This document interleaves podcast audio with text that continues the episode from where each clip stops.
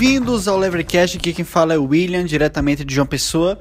E hoje nós vamos falar sobre um carinha chamado William Leggett, certo? Eu tenho quase certeza que você nunca ouviu falar dessa pessoa, exclusividade do Levercast, porque se você procura William Leggett Aqui no Brasil, no Google, é muito difícil você achar qualquer coisa a respeito dele. Então, realmente tive que fazer uma pesquisa em inglês, verificar o que ele tem escrito, tudo através de fontes estrangeiras. Então, é, se você quer saber mais sobre o William Leggett, eu, eu acho que você deve estar, estar até curioso para saber por, por que esse nome, tipo, se você nunca viu antes.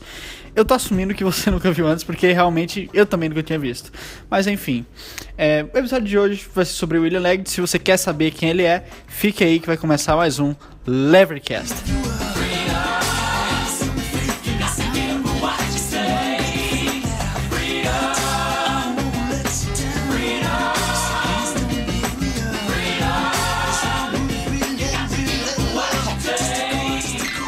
Então, é, eu fico muito surpreso quando eu ainda consigo encontrar, assim, tipo, é, personalidades que foram, de certa forma, importantes para o movimento da liberdade e que eu era completamente desconhecidas para mim. Então, é, eu tô agora botando para frente o Clube Farol da Liberdade aqui de uma pessoa e estou usando material da Fundação Nauman, Leitura sobre Liberalismo, é um livrozinho, e, e a gente está tratando no Clube Farol da Liberdade todo domingo alguns capítulos desse livro e nesse domingo nós tratamos sobre William Leggett, o Humboldt e o Locke, né? O Humboldt e o Locke eu já tinha conhecido, já tinha até tratado sobre eles aqui no podcast, mas agora o William Leggett foi realmente uma novidade. Agora, quem é esse William Leggett e por que ele foi importante, né? É sobre isso que eu gostaria de falar um pouco com vocês hoje. Uh, bom, o William Leggett ele foi um jornalista, né? Ele escreveu para o Evening Post e ele começou sua carreira sendo um crítico de teatro, né? Mas ele acabou pouco a pouco aderindo às posições políticas do Andrew Jackson, que era um presidente na época dos Estados Unidos. Ele teve seu mandato de 1829 a 1837. Antes disso, Andrew Jackson era senador. E o é, uma coisa interessante porque o Leggett, quando ele aceitou um emprego no jornal, é, uma das condições dele para aceitar o um emprego foi justamente não escrever sobre política. Mas passado um ano que ele aceitou o emprego, ele começou a escrever sobre política, né? E uma coisa interessante do Leggett é que ele bate muito na tecla de direitos iguais. Direitos iguais, é, isso como sendo um preceito constitucional e algo que é também um direito do povo. É um direito do povo ter direitos iguais. Então o Leggett ele bate muito nessa tecla só que quando o Leggett ele fala de direitos iguais, ele não está se referindo ao que a gente aqui no século XXI poderia imaginar como política de ação afirmativa do governo ou qualquer coisa nesse sentido, que seria é, dar uma igualdade positiva. Mas o Leggett ele se referia mais a dar uma igualdade negativa, né? uma igualdade perante a lei. E ele dizia que quem destruía essa igualdade era justamente o governo, era o Estado dando privilégios a determinadas corporações. Né? Ele dizia que isso prejudicava o sistema econômico, isso, isso era uma violação aos direitos do povo e que ao dar privilégios a determinadas corporações, determinados grupos, é, o governo nada mais estava fazendo do que definir as regras do jogo, né? Quem ganha e quem perde. E, obviamente, o Leggett não gostava disso porque achava que aí estava uma violação dos preceitos constitucionais, enfim, morais.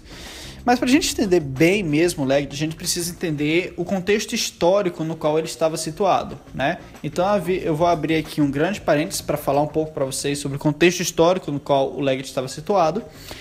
É, e vocês vão ver que, muito embora o Leggett ele tivesse problema com todos os privilégios para todas as corporações, ele era especialmente incisivo nos privilégios dados ao Banco dos Estados Unidos, certo? E uma coisa interessante que a gente vai ver é que antes do, do Fed, né, as crises que ocorriam nos Estados Unidos não é que estávamos no laissez-faire ou algo do tipo. Na verdade, eram crises que ocorriam justamente por causa da influência do Estado nos bancos. Né? É algo que a gente vai ver e vocês vão ver também porque o Leggett ele era tão, tão, tão incisivo em relação é, a sua condenação dos privilégios dados aos bancos e o que isso tem a ver com o contexto histórico no qual ele estava vivendo.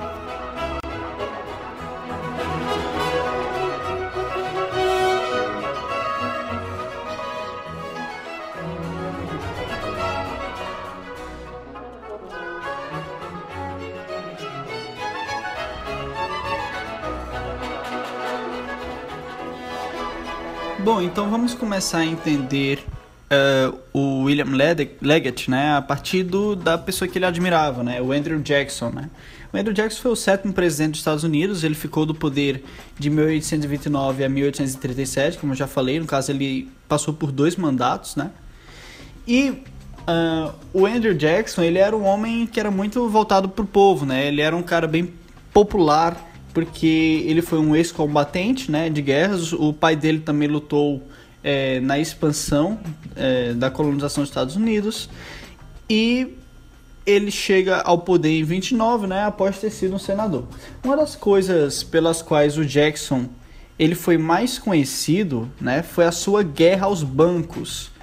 É, também houve alguns podres na história do Andrew Jackson, como o fato dele simplesmente banir os índios de suas terras e fazê-los andar pelos Estados Unidos no frio.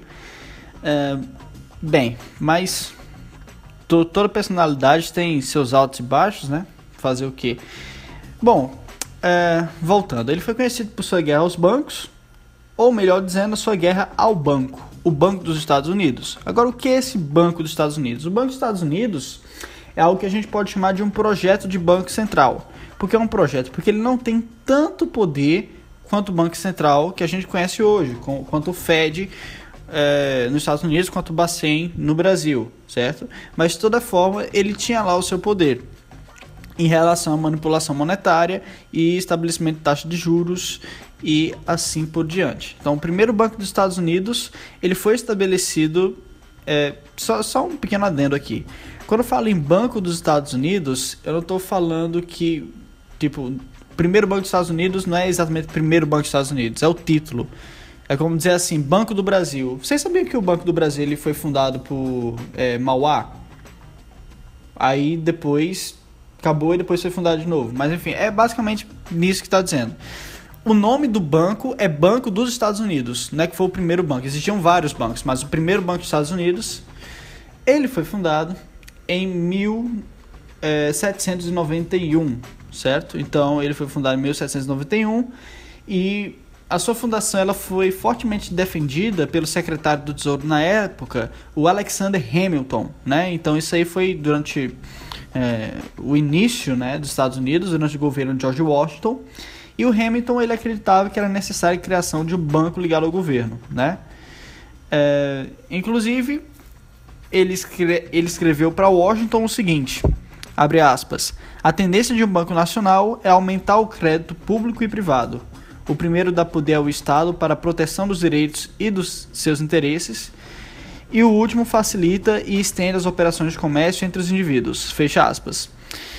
Embora o Hamilton tivesse uma visão bastante otimista em relação à criação de um banco em conexão com o Estado, embora privado, né?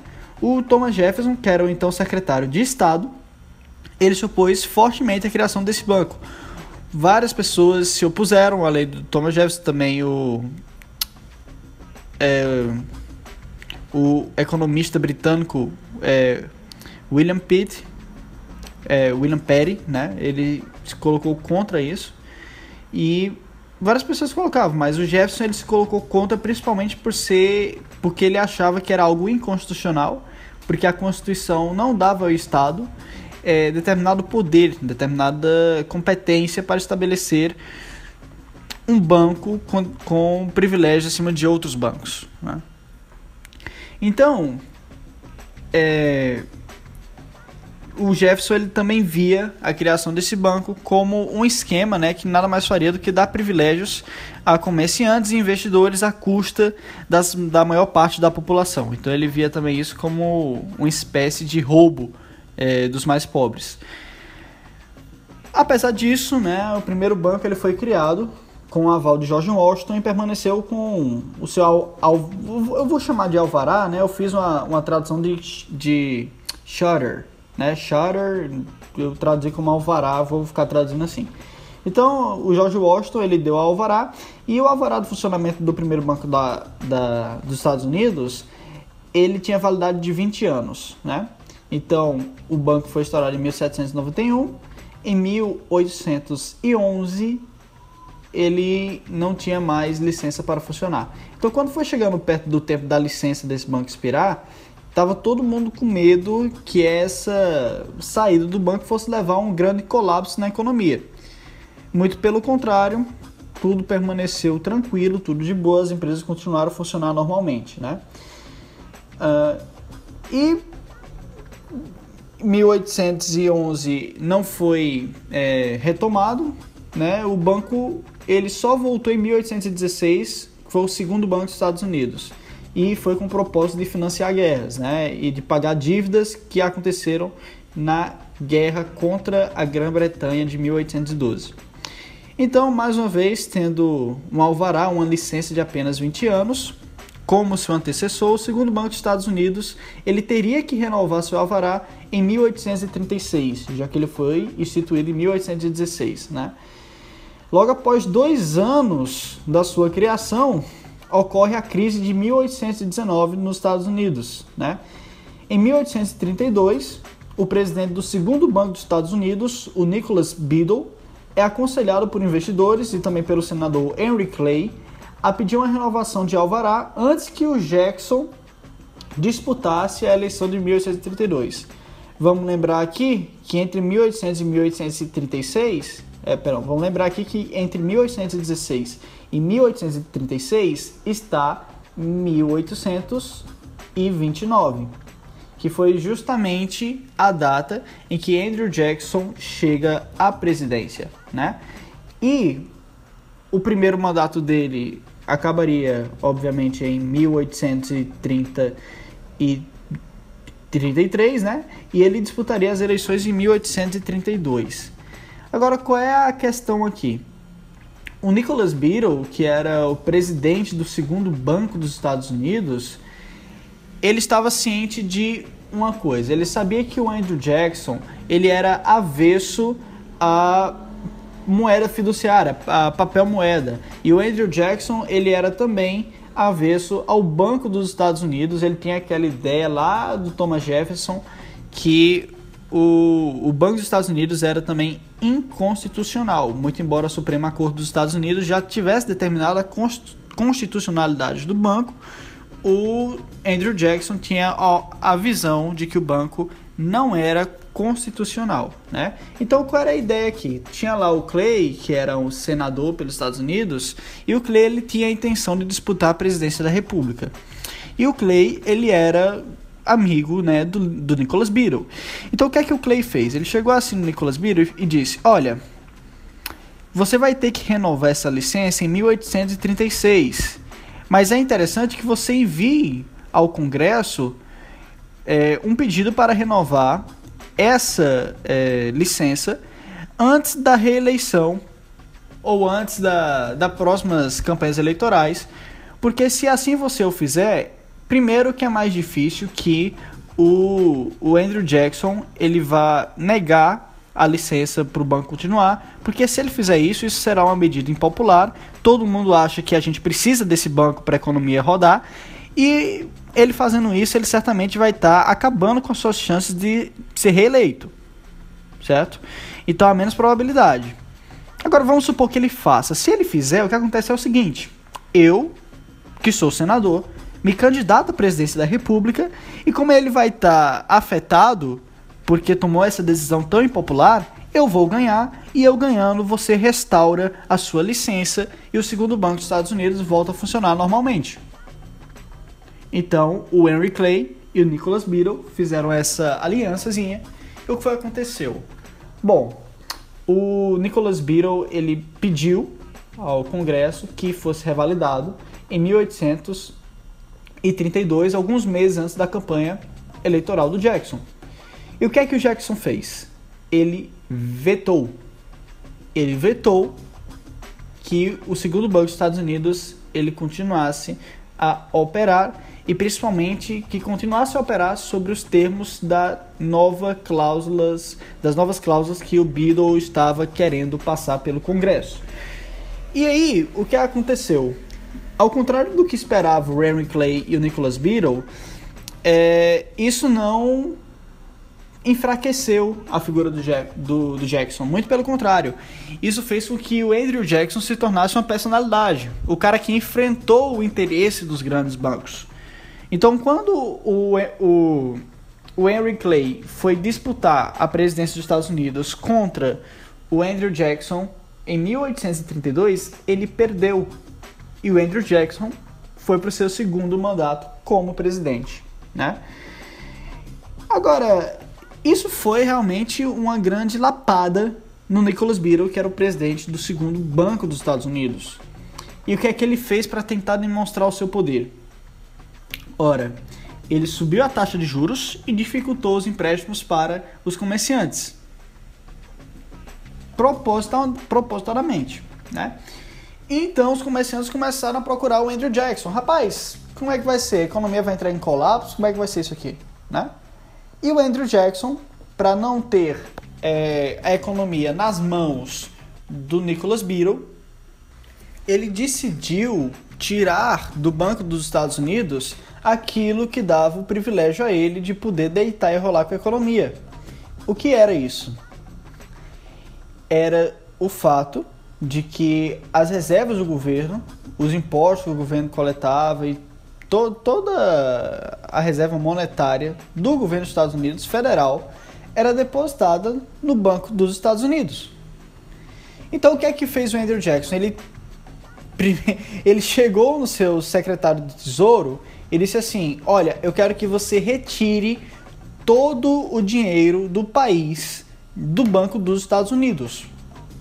E foi que o seu secretário de. É, o seu secretário do Tesouro disse. É, cara, eu até concordo contigo do poder dos bancos e tal, mas eu não posso fazer isso porque está contra a lei. Então eles, eles têm ainda é, a licença, não expirou, então eu não posso fazer isso. E o que é que o Andrew Jackson fez? Tá, de, tá demitido, sai daqui. Chamou outro secretário do Tesouro. E o que é que esse outro secretário do Tesouro fez? Ele disse: é, infelizmente eu não posso tirar o dinheiro lá do banco. O que é que o Andrew Jackson fez? Sai daqui. Chamou o terceiro secretário de tesouro. Quando chamou o terceiro, ele era um general. E aí o Andrew Jackson disse: tire o dinheiro do banco dos Estados Unidos e transfira para os bancos do Estado. E o que é que o general disse para ele? Ele disse: quando? Né? Então, tiraram todas as reservas do governo do Banco dos Estados Unidos e transferiram para os bancos do Estado né? tirando completamente o poder do Nicholas Beadle. Agora, isso não foi exatamente a melhor solução, porque os bancos do Estado também não tinham muito controle em relação à inflação monetária ou não. Né? Então acabou que substituiu um problema por outro problema. É, o que seria realmente uma solução para isso seria uma proposta que estava é, rolando por lá, que era deixar os, as reservas do governo fora dos bancos, né? deixar em um tesouro em independente. Né? É, inclusive, foi passado um ato do Tesouro Independente em 1840 nos Estados Unidos, que foi muito, muito, muito após isso. E esse ato durou durante 15 anos, e durante esses 15 anos foi um dos períodos de maior estabilidade monetária dos Estados Unidos. Foi um dos períodos de maior estabilidade certo? Entre 1840 e 1855, né? Bom, o que é interessante da gente analisar, aqui que a gente vai discutir o Leggett, é os motivos que levaram o Andrew Jackson a se opor à existência do Banco dos Estados Unidos, né? Então, Andrew Jackson, no seu veto, ele colocou várias justificativas, entre elas tem justificativas tanto econômicas quanto sociológicas, quanto políticas, e enfim, ele fala da corrupção que o Banco dos Estados Unidos gera, fala da questão da desigualdade de privilégios, fala da questão da, da inflação, então ele fala de várias coisas. Eu vou ler aqui alguns trechos né, do veto original do Andrew Jackson. Né? Então, o Andrew Jackson, quando ele vetou, ele falou coisas como isso aqui, abre aspas. Os poderes, privilégios e favores conferidos a eles na carta original, aumentando o valor da ação muito acima do seu valor nominal, funcionavam como uma gratificação de muitos milhões aos acionistas. Fecha aspas. Né? Então ele falando aqui que o privilégio que essa licença do governo dava para o Banco dos Estados Unidos apenas beneficiava os acionistas, porque é basicamente o seguinte: se você tem é, uma licença do banco para funcionar, você sabe que é praticamente impossível que aquele banco quebre. Né? Isso dá um privilégio ao Banco dos Estados Unidos em relação a todos os outros bancos. É... O Andrew Jackson fala também, abre aspas, todo monopólio e todos os privilégios exclusivos são concedidos à custa do público, que deve receber um justo equivalente. Os muitos milhões que este ato se propõe conceder aos acionistas do banco existente devem vir direta ou indiretamente dos ganhos do povo americano, fecha aspas. Mas na frente, no veto, ele coloca o seguinte, abre aspas, não há perigo para nossa liberdade e independência em um banco que, por sua natureza, tem tão pouco para vinculá-lo ao nosso país? O presidente do banco nos disse que a maioria dos bancos estaduais existem por sua tolerância. Se a sua influência se tornar concentrada, como pode sob a operação de tal ato como este, é, nas mãos de um diretório auto-eleito cujos interesses são identificados com os dos acionistas estrangeiros, não haverá motivo para tremer pela pureza de nossas eleições na paz e para a independência de nosso país na guerra, seu poder seria grande sempre que pudessem optar por exercê-lo. Mas se esse monopólio fosse regularmente renovado a cada 15 ou 20 anos, em termos propostos por eles mesmos, raramente poderiam, em paz, dar forças para influenciar as eleições ou controlar os assuntos da nação. Mas se qualquer cidadão particular ou funcionário público se interpuser para restringir seus poderes ou impedir uma renovação de seus privilégios, não se pode duvidar que ele seria feito sentir sua influência. Fecha aspas. E o, o Andrew Jackson ele encerra seu veto dizendo o seguinte, abre aspas, a experiência deve nos ensinar sabedoria. A maior parte das dificuldades que o nosso governo encontra atualmente e a maior parte dos perigos que afetam a nossa União provém do abandono dos legítimos objetivos do governo pela nossa legislação nacional e da adoção dos princípios anunciados nesse ato. Muitos de nossos homens ricos não se contentaram com a igual proteção e benefícios iguais, mas rogaram-nos para torná-los mais ricos por lei do Congresso. Ao tentar satisfazer os seus desejos, temos nos resultados de nossa legislação uma seção organizada contra a seção, o interesse contra o interesse e o homem contra o homem, em uma comoção terrível que ameaça abalar os alicerces de nossa união. É hora de fazer uma pausa na nossa carreira para rever os nossos princípios e, se possível, reavivar o devotado patriotismo e espírito de compromisso que distinguem os sábios da Revolução e os pais da nossa União. Se não pudermos de imediato, em justiça aos interesses conferidos por uma legislação imprópria, fazer ao nosso governo o que deveria ser, podemos ao menos tomar uma posição contra todas as novas concessões de monopólios e privilégios exclusivos, contra qualquer prostituição do nosso governo, o avanço de poucos à custa dos muitos, e em favor de um compromisso e uma reforma gradual em nosso Código de Leis e sistema de economia política. Eu fiz agora meu dever ao meu país. Se sustentado por meus concidadãos, serei grato e feliz. Se não, encontrar-me-ei nos motivos que me impelem amplos fundamentos de contentamento e paz. Nas dificuldades que nos rodeiam e nos perigos que ameaçam as nossas instituições, não há causa nem desânimo nem alarme. Para o alívio e a libertação, confiemos firmemente naquela providência que, com toda certeza, cuida com especial cuidado dos destinos da nossa República e da inteligência e sabedoria de nossos compatriotas. Através de sua abundante bondade e herança patriótica, nossa liberdade e união serão preservadas. Fecha aspas. Então, é, a gente vê que algo corrente no discurso do Andrew Jackson é a questão dos privilégios que os bancos possuem e que são todos à custa dos cidadãos americanos. É, o Leggett, né, ele vai partir muito desses princípios e o Leggett, justamente por isso, ele vai atacar muito os bancos também, né? Então, o Leggett ele vai dar um tapa na cara do Banco dos Estados Unidos, né? Ele vai dizer o seguinte, aqui é Leggett falando, abre aspas.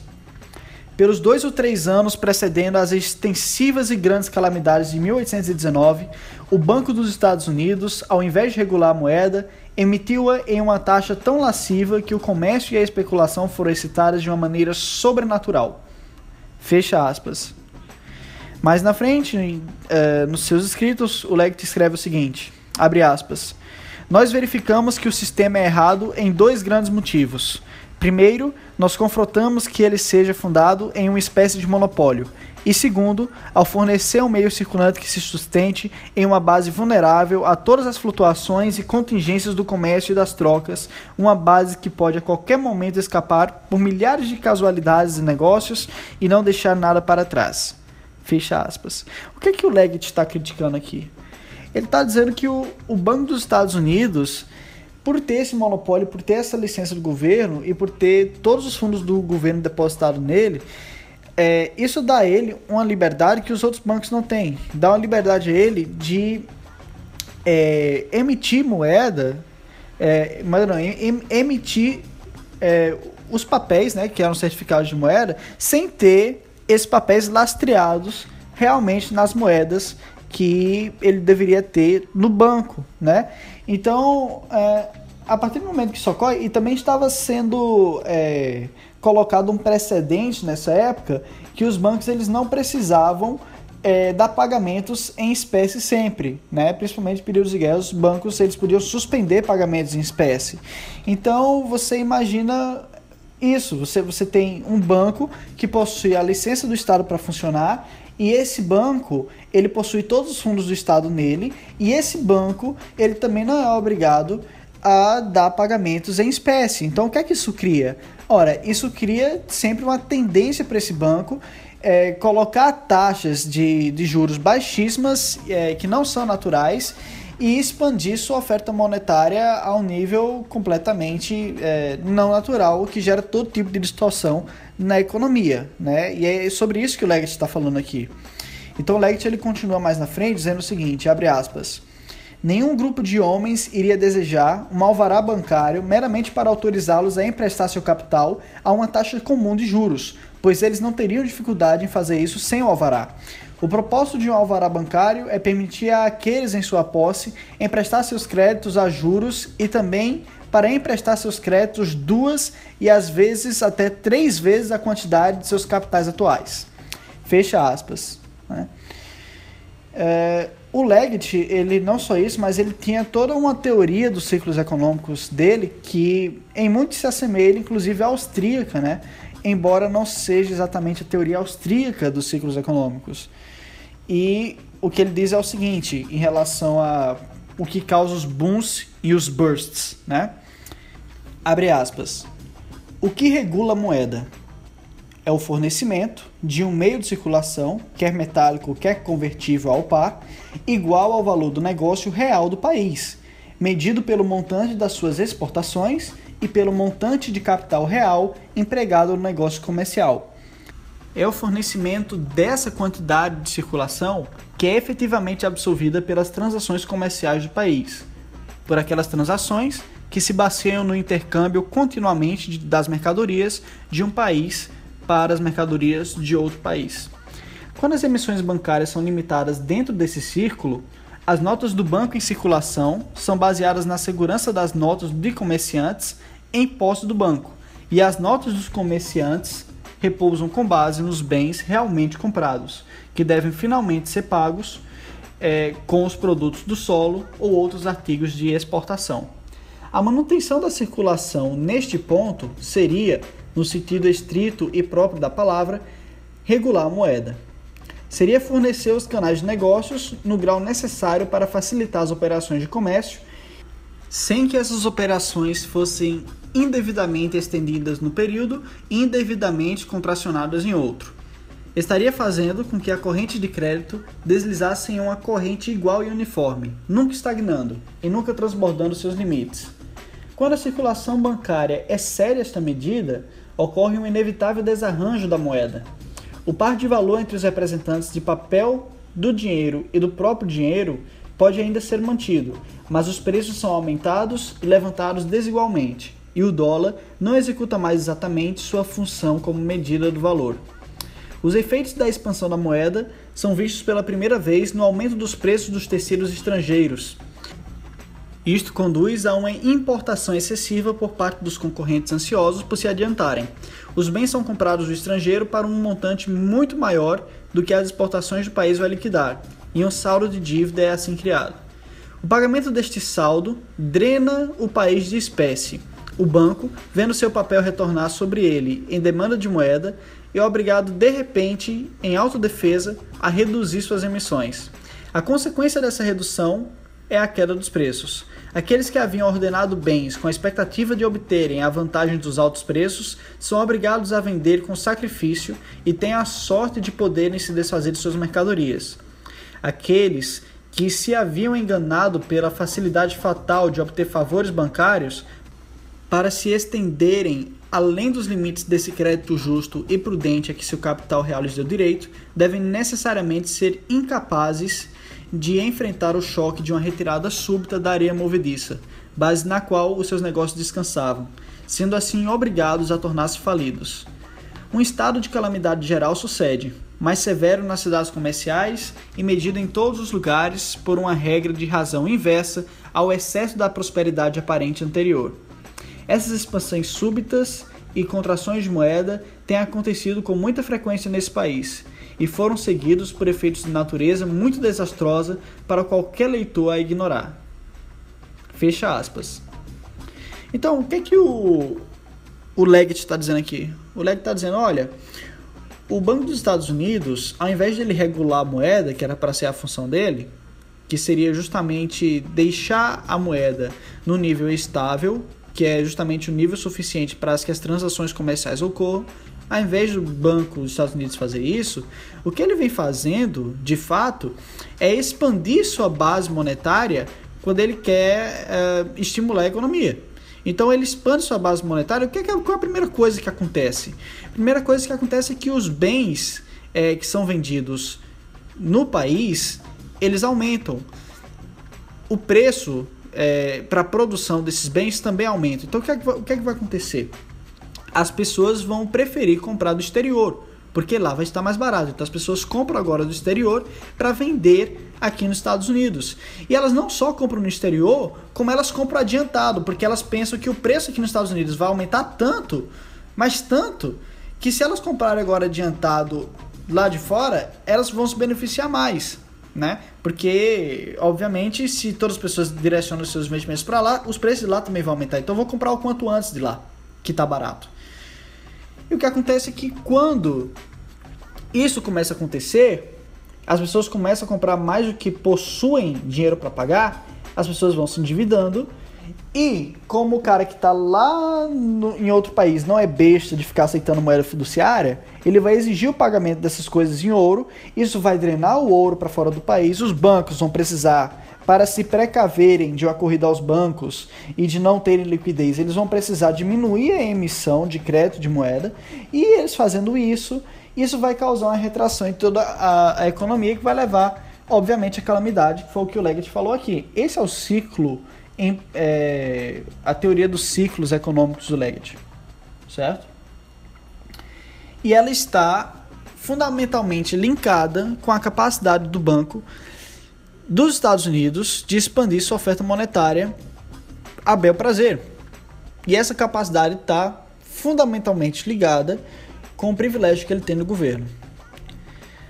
Uh, o, o Leggett ele coloca mais na frente o seguinte, abre aspas, os bancos, desde a repulsa temporária de 1834, têm lutado com todas as suas forças, cada um emulando o outro, para forçar suas edições em circulação e inundar a terra com seu miserável substituto para o dinheiro. Ele verá que eles usaram todas as artes e sedução para seduzir os homens a aceitar a ajuda oferecida, que desse modo gradualmente despertaram uma série de especulação que estimularam sedutoramente até aumentar a febre delirante, e os homens, no agito da epidemia, precipitaram-se furiosamente em toda sorte de aventura desesperadas. Eles cavavam canais onde nenhum comércio pedia os meios de transporte. Abriram estradas onde nenhum viajante deve, desejava penetrar. E construíram cidades onde não havia ninguém para habitar. Fecha aspas. É, em relação ao Nicholas Beadle, né, e a decisão do, do Andrew Jackson de negar é, a, a renovação da licença do segundo Banco da América, o William Leggett fala o seguinte, abre aspas, ou o Nicholas Beadle tem um grande poder monetário que os comerciantes dizem que ele tem, ou ele não tem. Se ele tem de fato o poder de acalmar os estresses financeiros dos tempos, então a base da última administração em opor a renovação do alvará de uma instituição tão potencial que tem em suas mãos o destino da confederação e que pode criar abundância ou escassez, prosperidade ou ruína, a desejo de uma única mente se mostrou muito correta. Se ele não tinha esse poder, então uma grande farsa é agora desmascarada mediante a comunidade. E mais na frente ele ironiza um pouco, né, a questão de do Banco dos Estados Unidos ser colocado para regular a moeda. Ele diz o seguinte: abre aspas, regulação da moeda, que ônus para se colocar no Banco dos Estados Unidos. Ele realizou justamente o contrário. Ele destruiu o fluxo igualitário e estável da moeda, ele quebrou-a como medida de valor, ele manteve o meio circulante em um estado de flutuação contínua, fazendo o dólar hoje valer um dólar e meio e amanhã nem a metade de um dólar. Fecha aspas. Bom, se você acompanhou até aqui, então você já deve ter entendido qual é a questão do William Leggett em relação aos bancos, né? E qual é a importância dos privilégios do governo com essas licenças que eram dadas ao Banco dos Estados Unidos. É... E o Leite ele extrapolou essa questão muito para além dos bancos, né? É, para ele a questão dos direitos iguais era uma questão de filosofia mesmo. Ele não era só aplicado aos bancos, mas ele era tão incisivo nos bancos, porque eram os bancos que causavam todas essas crises, né? Que hoje serve como muita desculpa para economista mainstream dizer que a gente não pode é, acabar com o Fed ou acabar com o Bacen ou coisa assim. Uma coisa interessante é, eu vou deixar aqui na descrição. Mesmo o The New York Times, né, uma coluna que é, de opinião do New York Times, é, foi reconhecido que os historiadores econômicos estão cada vez mais é, mudando de ideia em relação a essas crises que aconteceram no século XIX. Por exemplo, tem a crise de 1870, que alguns falam, né? E o que está colocado aqui é o seguinte, né? Os historiadores é, há muito atribuíram o tumulto da Grande Depressão de 1870 é, como sendo uma coisa de outro mundo, né? É, mais recentes e detalhadas reconstruções dos dados do século XIX por historiadores econômicos mostram que não teve uma depressão de 1870, né? Na verdade, houve foi uma década de grande crescimento e de crescimento sustentável. Uh, ah, 1870 foi muito além do que a gente está falando aqui, mas o fato que eu quero passar para vocês é o seguinte: as crises que ocorreram antes da criação do Fed, é, três coisas, né? Primeiro, que grande parte delas foram dados errados, modelagens erradas que economistas posteriores fizeram.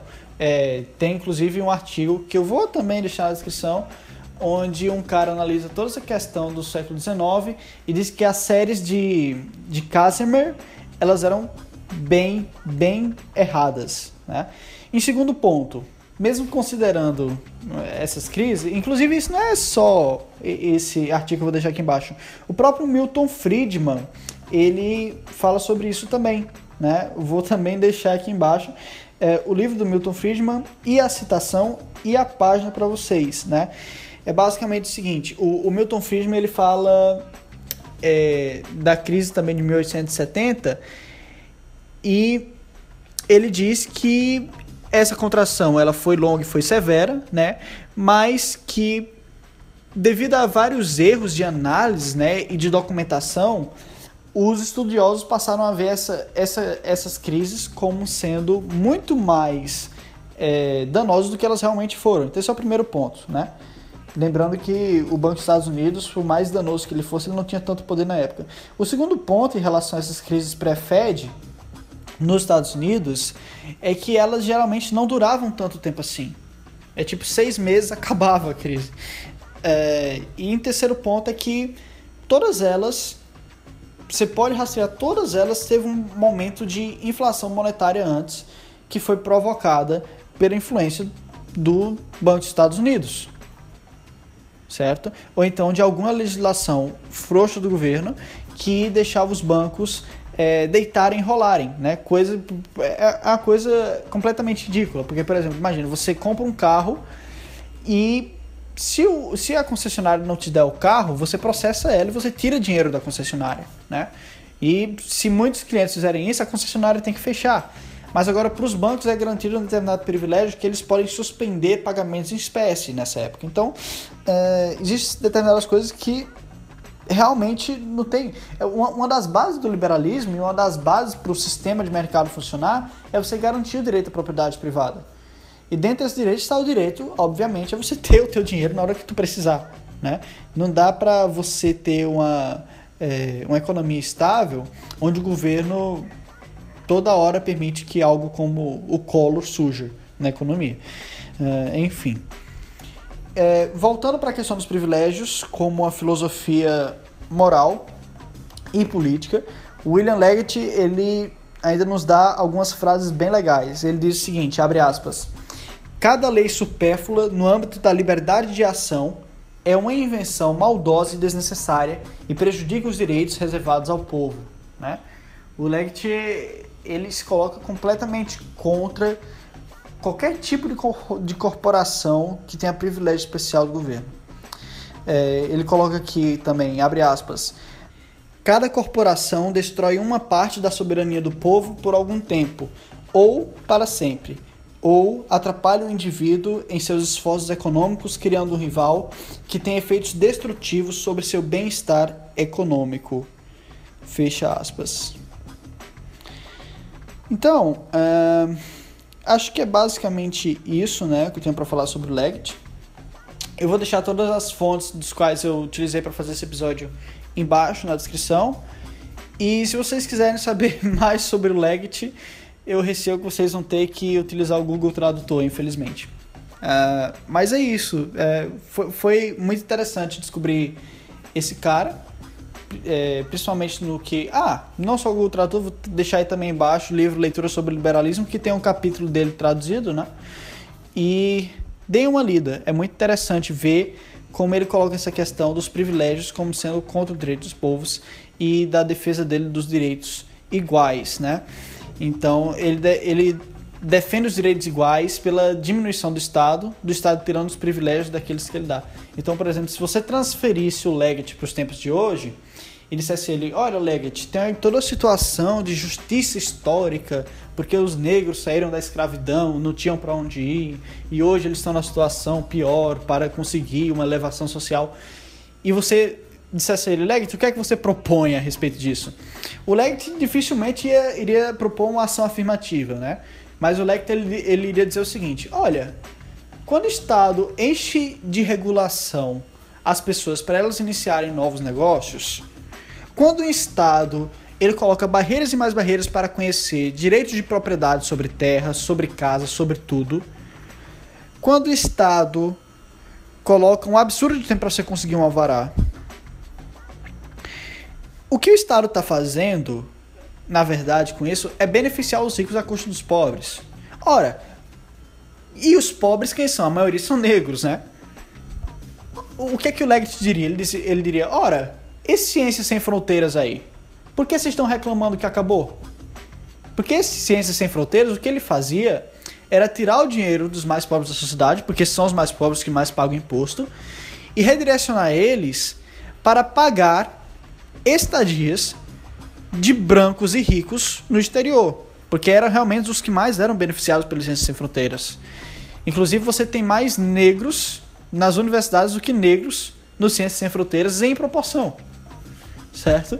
Então, essa seria a abordagem do Leggett. Tirar os privilégios que o Estado dá a classes e tirar as regulações que impedem o crescimento daqueles que estão em menores condições para lidar com essas regulações. Eu acho que é, que é por aí mesmo que os liberais devem seguir e devem procurar é, fazer sua, seu ativismo contra os privilégios de Estado e a favor de direitos iguais para todos. Gente, é isso. Se vocês gostaram desse podcast, não esquece de compartilhar, de curtir, de comentar. Se você realmente gostou, tá aí a minha conta da Caixa, minha carteira de Bitcoin. Sintam-se à vontade para doar o quanto vocês quiserem, o quanto vocês acharem que eu mereço, tá bom? Então é isso aí, muito obrigado, desejo a todos é, uma boa semana, nos vemos próximo final de semana. Até lá!